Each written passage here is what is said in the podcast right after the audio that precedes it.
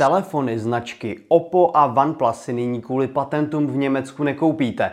Nejžavější novinkou týdne jsou však samozřejmě představené Samsungy.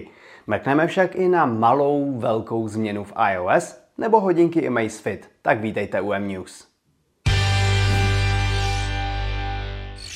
Partnerem pořadu je mobil pohotovost, kde si můžete exkluzivně předobjednat nejlepší elektrokoloběžky Kábo. Spory o patenty jsou vždycky komplikované, však si vzpomeňte na ty války Samsungu, Apple i dalších. Nyní ve sporu vystupuje Nokia proti čínským výrobcům OnePlus a Oppo. Ti měli porušit dva patenty týkající se zvuku a pak úsporného způsobu příjmu dat na pozadí. Německý soud dal Nokia za pravdu a přestože bitva ještě není dobojována, čínští výrobci preventivně stáhli své zařízení z prodeje.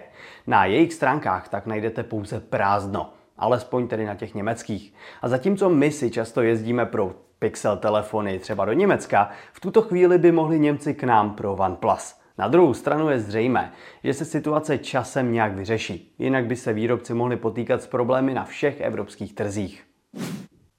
Včerejšek však zcela jasně patřil Samsungu, který si přichystal hned pět nových zařízení. Na prvním místě je to skládací telefon Galaxy Z Fold 4. Ten se chlubí vylepšenými foťáky a ještě o něco skrytější kamerou pod vnitřním displejem. O trochu zmenšil rámečky a zvýšil výkon, takže nabízí hlavně menší evoluci. Cena začíná na 45 tisících korunách.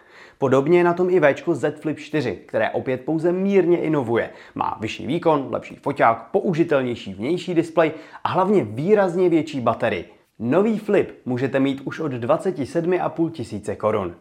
Hodně pozornosti si tentokrát utrhly hodinky Galaxy Watch 5 Pro.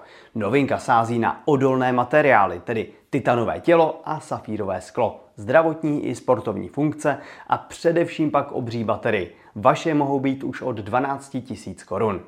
Standardní hodinky Watch 5 navazují na předchůdce vzhledem i výbavou. Zde za zmínku stojí třeba safírové sklíčko.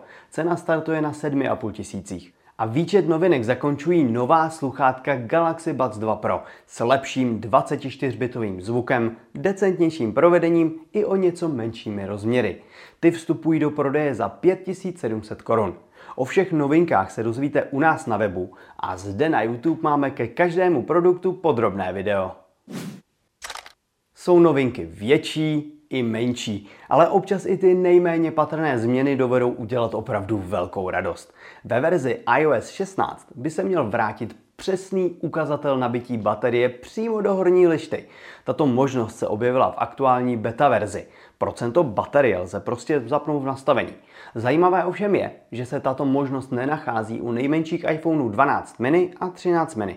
Evidentně by se číslo tak malinkatý displej nevešlo. A pokud máte telefon s nejmenší baterkou, tak její hodnotu budete muset i nadále pouze odhadovat. Amazfit patří mezi nejoblíbenější výrobce chytrých hodinek, pravděpodobně kvůli skvělému poměru ceny a výkonu. Jeho nové čtvercové hodinky BIP 3 si nyní můžete koupit i na našem trhu. Nabídnou velký barevný displej, který se hodí pro čtení notifikací i zobrazení sportovních informací. Díky propojené aplikaci si můžete personalizovat displej hodinek řadou widgetů, nechybí jim až 60 sportovních režimů, mají voděodolnost do 5 metrů a baterie slibuje výdrž až 14 dní na jedno nabití. GPS u nich však nehledejte. Za necelých 1500 korun však nabídnou dostatek muziky. A to jsou všechny novinky z dnešního podcastu. Nejvíce pozornosti si ukradl Samsung a rozhodně vám doporučuji se podívat na mobilenet.cz, kde najdete naše první dojmy se všemi představenými novinkami. Díky a budu se na vás těšit zase za týden.